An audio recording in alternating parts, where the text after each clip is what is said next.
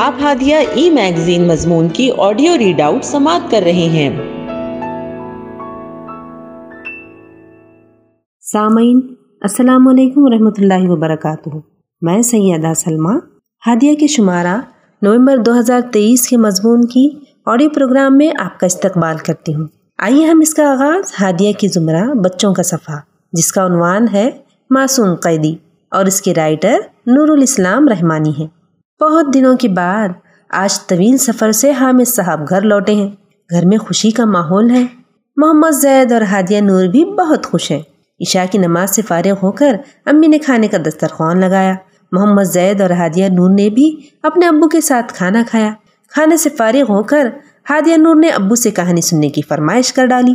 بچوں کو ابو کی زبانی کہانی سنے ایک عرصہ گزر چکا تھا۔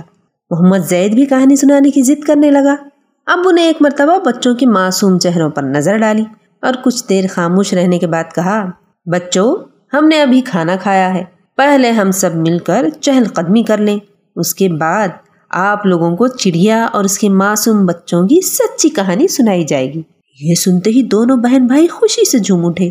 چہل قدمی کے بعد جیسے ہی عامر صاحب کمرے میں داخل ہوئے تو دیکھا بچوں کی امی پہلے سے ہی کہانی سننے کے لیے منتظر بیٹھی تھی ہاں، حامد صاحب نے شرارتی مسکراہٹ کے ساتھ کہا، لگتا ہے آج آپ بھی کہانی سننے کے لیے بے تاب ہیں۔ محمد زید اور ہادیہ نور نے شور مچانا شروع کر دیا۔ ابو جان ابو جان، کہانی سنائے کہانی سنائے۔ امی نے دونوں بہن بھائی کو انگلی کے اشارے سے خاموش رہنے کو کہا۔ دونوں بچے امی کے ایک ہی اشارے پر خاموش ہو گئے۔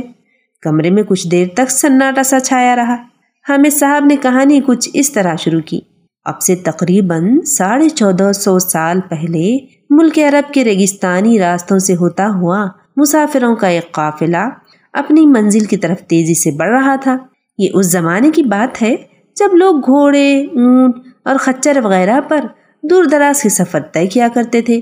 اس زمانے میں آج کی طرح ہوائی جہاز، ریل گاڑیاں اور بس، موٹر گاڑیاں وغیرہ نہیں ہوا کرتی تھیں۔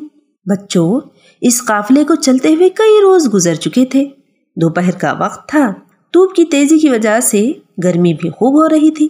قافلے والوں کے گھوڑے اور اونٹ تھک چکے تھے اور ان پر سوار مسافروں پر بھی تھکن کے آثار نمایاں نظر آ رہے تھے۔ قافلے کے تمام مسافر بہت ہی نیک اور پیارے انسان تھے۔ اس لیے تمام مسافر اپنی سواریوں پر بیٹھ کر قرآن کریم کی تلاوت اور اللہ کا ذکر کرتے ہوئے چل رہے تھے۔ اس قافلے کے امیر بہت ہی باوقار نرم دل اور بلند مرتبہ شخصیت کے حامل تھے۔ امیر قافلہ نے جب اپنے ساتھیوں اور جانوروں پر تھکاوٹ اور سستی کے آثار محسوس کیے، تو قافلے کو پڑاؤ کا حکم دے دیا۔ محبوب امیر اور مشفق رہنما کا حکم سنتے ہی سبھی مسافروں نے سواریوں کی لگامیں کھینچ لی اور ایک محفوظ و ہموار جگہ پر پروڑ ڈال دیا۔ قافلے کے تمام مسافر اپنا سامان ایک طرف رکھنے لگے، جس سے سامان کا ایک اونچا سا ڈھیر لگ گیا۔ جانوروں کو چارہ ڈال کر آرام کے لیے چھوڑ دیا گیا۔ تمام مسافر پڑاؤ کی جگہ آرام کرنے کے دوران آپس میں پیار و محبت بھری باتوں سے لطف اندوز ہو رہے تھے۔ ان کے ایک ساتھی نے بتایا کہ نماز کا وقت ہونے والا ہے۔ ہم سب تھوڑی ہی دیر بعد نماز ادا کر دیں گے۔ اسی درمیان قافلے کے امیر نے اپنے مسافر ساتھیوں سے کہا کہ میں کچھ ضرورت کے تحت جنگل کے اندر جا رہا ہوں اور کچھ ہی دیر میں آ جاؤں گا۔ پیارے بچوں کیا آپ جانتے ہیں کہ وہ مسافر اور اس قافلے کے امیر کون تھے؟ اس قافلے کے امیر ہمارے آخری نبی حضرت محمد صلی اللہ علیہ وسلم تھے۔ اور قافلے کے تمام مسافر آپ صلی اللہ علیہ وسلم کے ساتھ ہی صحابہ کرام تھے۔ جی ہاں بچوں، آپ نے بالکل درست سنا۔ یہ مقدس مسافر ہمارے پیارے اور آخری نبی سیدنا حضرت محمد صلی اللہ علیہ وسلم، جنہیں اللہ رحمان نے رحمت عالم بنایا ہے۔ اور وہ تمام مسافر آپ صلی اللہ علیہ وسلم کے پیارے نیک دل صحابہ کرام تھے۔ اب آپ خود اندازہ لگا سکتے ہیں کہ یہ کیسے پاک باز انسانوں کا قافلہ تھا۔ تو آئیے آپ کہانی کی جانب پھر سے آتے ہیں۔ قافلے کے امیر یعنی ہمارے پیارے نبی حضرت محمد صلی اللہ علیہ وسلم، کسی ضرورت سے قافلے کے پڑاؤ سے تھوڑی دور چلے گئے۔ صحابہ کرام اپنی باتوں اور کاموں میں مصروف ہو گئے۔ اسی دوران اچانک صحابہ نے ایک خوبصورت سے پرندے کو دیکھا۔ غور سے دیکھنے پر معلوم ہوا کہ یہ ایک معصوم سی خوبصورت چڑیا تھی۔ یہ تتلی کی طرح اڑتی ہوئی اچانک ادھر آ نکلی، جدھر قافلے کا پڑاؤ تھا۔ پھر کیا تھا؟ صحابہ کرام نے اس خوبصورت چڑیا کا پیچھا کیا اور اس کے گھونسلے تک جا پہنچے۔ گھونسلے میں اس کے کمزور سے دو ننے منع معصوم بچے سہمے سہمے، ڈرے ڈرے اور خوف زدہ سے ماں کی آمد کے منتظر بیٹھے تھے۔ صحابہ کرام نے جب یہ نظارہ دیکھا تو بہت حیران اور خوش ہوئے۔ اتنے میں اچانک ایک صحابی نے آگے بڑھ کر اس چڑیا کے دونوں معصوم بچوں کو اٹھا لیا۔ بچے ہاتھوں میں آتے ہی سہم گئے۔ وہ خوف زدہ ہو کر دبک کر بیٹھ گئے۔ وہ بہت کمزور اور معصوم تھے۔ چھوٹے چھوٹے پاؤں ننی ننی سی چونچیں، کمزور سے پر تھے ان کے۔ وہ زور لگاتے ہوئے ان صحابی کے ہاتھوں پر چونچ مار کر آزاد ہونا چاہ رہے تھے۔ نہیں، یہ نہیں ہو سکتا تھا، کیونکہ وہ انسان کے مضبوط و توانا قوت والے جگجو ہاتھوں کی گرفت میں تھی بھلا یہ ننی چڑیا کے ننے منع معصوم قیدی بچے ان ہاتھوں کو نہ تو کوئی نقصان پہنچا سکتے تھے اور نہ اس قید سے آزاد ہو کر کھلی ہوا میں اڑ سکتے تھے۔ صحابہ کرام ان خوبصورت اور معصوم بچوں کو پیار کر رہے تھے۔ وہ ان کی ننی ننی زبانوں سے نکلنے والی آوازیں چون چون چون سن کر بہت خوش ہو رہے تھے۔ خوشی سے ان کو دیکھتے ہوئے ان پر تبصرے کر رہے تھے۔ اچانک اس ننی چڑیا یعنی بچوں کی ماں نے دیکھا کہ صحابہ نے اس کے بچوں کو گھونسلے سے اٹھا لیا ہے۔ اسے ایسا لگا جیسے اس کا دل دھڑکنا چھوڑتا جا رہا ہو۔ اس کی سانسیں پھول گئیں۔ جسم سے جان نکلتی ہوئی محسوس ہونے لگی۔ اسے اپنی آنکھوں کے آگے اندھیرا محسوس ہونے لگا۔ اسے صحیح طرح سے کچھ دکھائی نہیں دے رہا تھا۔ اس کا ننا سا دل تیز تیز دھڑک رہا تھا اور جسم بے جان ہوتا جا رہا تھا۔ اس کے پروں سے اڑنے کی طاقت ختم ہوتی جا رہی تھی۔ اس کی آنکھوں سے آنسو بہ رہے تھے۔ دل غمگین تھا۔ وہ دل ہی دل میں رو رہی تھی۔ چیخیں مار رہی تھی۔ اور زبان حال سے کہہ رہی تھی، ہائے، سمجھ میں نہیں آ رہا کہ میں اب کیا کروں۔ ہائے، میرے بچوں کو کون چھڑائے گا؟ میرے بچوں کو کون آزادی دلائے گا؟ کون انہیں گھونسلے تک واپس پہنچائے گا؟ وہ بہت نازک ہیں۔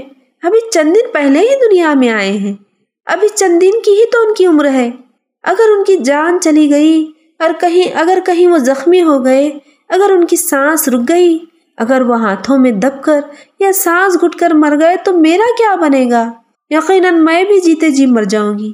ہائے افسوس، کوئی آئے، میرے بچوں کو بچائے وہ اللہ کے دربار میں فریاد کر رہی تھی۔ الہی، میرے بچوں کی حفاظت فرمانا۔ ننی چڑیا کی بے قراری وہ بے چینی دیکھی نہیں جا رہی تھی۔ چڑیا اسی پریشانی کے عالم میں دیوانہ وار ادھر ادھر اڑ رہی تھی اور صحابہ کے سروں کے آس پاس ہی منڈلا رہی تھی۔ معصوم و بے قرار چڑیا صحابہ کے ہاتھوں میں پکڑے اپنے بچوں کو ایک نظر دیکھ رہی تھی۔ ایک صحابی نے پیار سے ننے معصوم بچوں کو اپنی جھولی میں ڈال لیا۔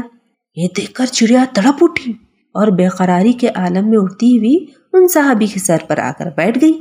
ایسا لگ رہا تھا جیسے ایک مجبور ماں اپنے معصوم قیدی بچوں کو قید سے رہائی کی دہائی دے رہی ہو۔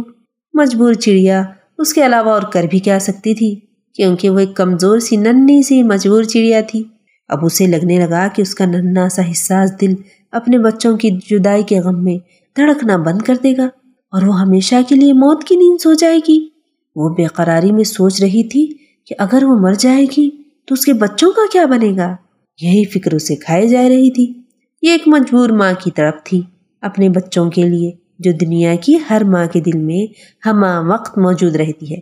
وہ ماں خواہ حیوانوں کی ہو یا انسانوں یا پرندوں کی صحابہ کرام اس چڑیا کو دیوانہ وار اپنے سروں پہ منڈلاتا دکھ رہے تھے اور اس کے بچوں سے لاڑ پیار کرتے ہوئے ان کو اپنی طرف متوجہ کرنے کے لیے مختلف آوازیں نکال کر خوش ہو رہے تھے۔ ادھر ننی چڑیا کو یہ وہم ہو گیا تھا کہ کہیں صحابہ اس کے بچوں کو نقصان نہ پہنچا دیں۔ اسے نہیں پتا تھا کہ یہ نرم دل لوگ نبی صلی اللہ علیہ وسلم کے پیارے صحابہ ہیں۔ یہ تو اس کے بچوں سے پیار کر رہے تھے۔ جبکہ وہ پریشان ہو رہی تھی، کہیں ان کو کچھ ہو نہ جائے۔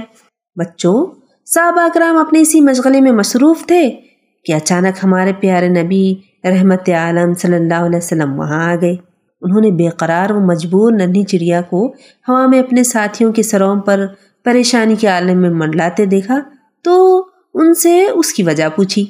صاحبہ نے بتایا کہ ہم نے اس کے بچوں کو پکڑ رکھا ہے اور جب سے ہم نے چڑیا کے بچوں کو پکڑا ہے، تبھی سے یہ ہمارے سروں کے اوپر ہی منڈلا رہی ہے۔ ہمارے پیارے نبی، رحمت عالم صلی اللہ علیہ وسلم کا یہ سننا تھا کہ ننی چڑیا کے لیے آپ صلی اللہ علیہ وسلم بے قرار ہو اٹھے۔ چہرہ مبارک کا رنگ بدل گیا۔ آپ صلی اللہ علیہ وسلم غمناک و پریشان ہو گئے۔ آپ صلی اللہ علیہ وسلم سے ننی چڑیا کی بے قراری اور غم دیکھا نہ گیا۔ آپ صلی اللہ علیہ وسلم نے صحابہ اکرام سے غصے کے عالم میں پوچھا، اس بے زبان چڑیا کے بچے پکڑ کر اللہ تعالیٰ کی اس ننی سی معصوم مخلوق کو کس نے دکھ پہنچایا ہے؟ صحابہ اکرام نے بتایا کہ فلاں صحابی نے اس کے بچوں کو گھونسلے سے اٹھایا ہے۔ اب وہ ان بچوں سے لاڑ پیار کر رہے ہیں اور کھیل رہے ہیں۔ آپ صلی اللہ علیہ وسلم نے حکم دیا کہ اس کے معصوم بچوں کو فوراً قید سے آزاد کر دو۔ صحابہ نے اسی وقت حکم کی تعمیل کی۔ اور بچوں کو گھونسلے میں پہنچا دیا۔ اب وہ ننی چڑیا اور اس کے ننے منے بچے نبی رحمت صلی اللہ علیہ وسلم کو پیار بھری نظروں سے دیکھ رہے تھے۔ ان کی خوشی سے بھری ہوئی چمکتی دمکتی آنکھیں بتا رہی تھیں کہ وہ پیارے رسول نبی رحمت حضرت محمد صلی اللہ علیہ وسلم کا شکریہ ادا کر رہے ہیں۔ پیارے بچوں، ایسے تھے ہمارے پیارے نبی صلی اللہ علیہ وسلم۔ آپ صلی اللہ علیہ وسلم انسانوں کے ساتھ ساتھ دوسری مخلوقات پرند چرند وغیرہ کے لیے بھی رحمت بنا کر دنیا میں بھیجے گئے۔ اس واقعے سے پتہ چلتا ہے کہ آپ صلی اللہ علیہ وسلم چھوٹے چھوٹے پرندوں اور جانداروں کا بھی کتنا خیال رکھتے تھے۔ صحابہ کرام چڑیا اور اس کے بچوں کو خوشی سے دیکھ رہے تھے۔ وہ خوشی خوشی اپنے گھونسلے کی جانب اڑ رہے تھے۔ بچوں، دیکھا آپ نے، ہمارے پیارے نبی صلی اللہ علیہ وسلم چڑیا کے بچوں کو گھونسلوں سے اٹھا لینے پر کتنے ناراض ہوئے تھے۔